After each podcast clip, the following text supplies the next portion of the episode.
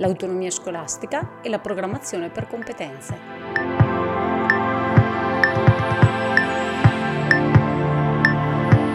Grazie al processo di progressivo riconoscimento dell'autonomia funzionale alle istituzioni scolastiche e conseguentemente alla necessità per ogni scuola di elaborare una propria offerta formativa e condividere ed elaborare un proprio curriculum,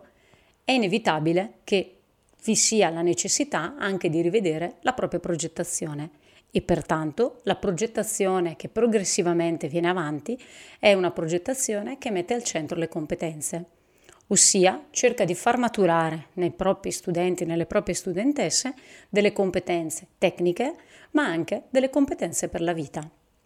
In che modo? attraverso la proposta di compiti esperti, di compiti di realtà, quindi di situazioni reali e concrete che permettano agli studenti di mettersi in gioco. Attraverso l'attenzione e il rispetto di quanto stabilito dalle indicazioni nazionali e dalle linee guida e dal profilo d'uscita dello studente, che divengono i documenti fondamentali ai quali ogni istituzione scolastica deve fare riferimento per elaborare il proprio curriculum e la propria offerta formativa. È chiaro che il dibattito sul tema delle competenze e sulla progettazione per competenze è un dibattito che è stato molto ampio ed è tuttora in corso. La cosa importante da chiarire è cosa si intende con la competenza. Per competenze infatti i documenti precisano che si tratta della comprovata capacità di utilizzare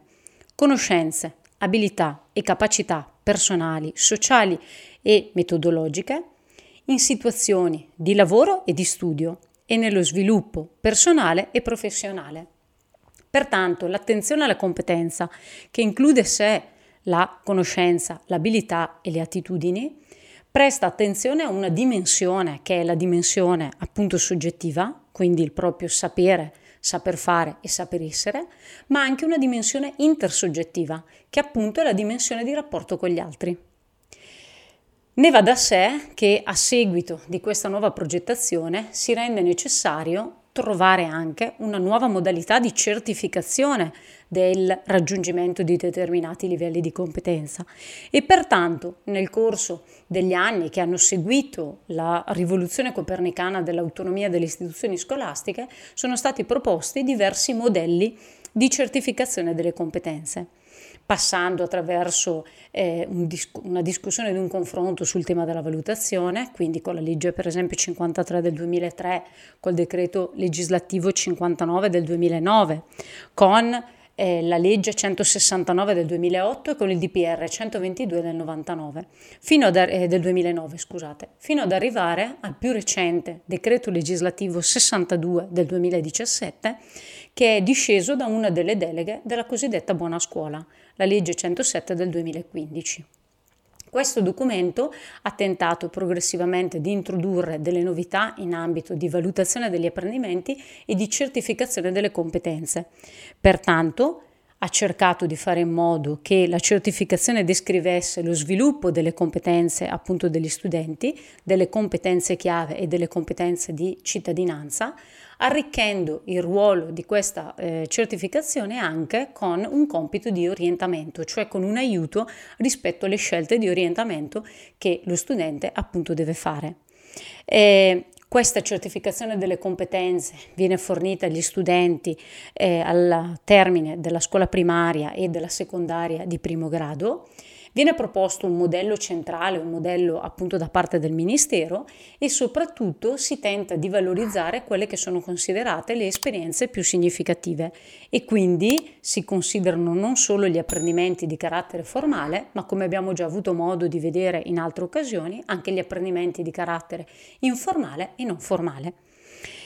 Questo testo, questa certificazione delle competenze deve essere logicamente coerente con i piani personalizzati nel caso in cui siamo di fronte a situazioni di PEI, quindi di alunni che necessitano di una pers- personalizzazione del percorso e soprattutto si inseriscono anche dei livelli di eh, competenza raggiunti nelle prove nazionali e nella conoscenza della lingua inglese.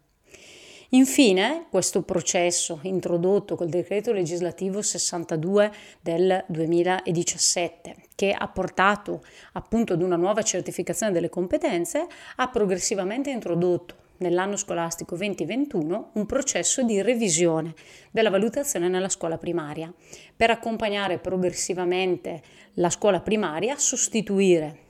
il voto numerico con il voto in giudizi.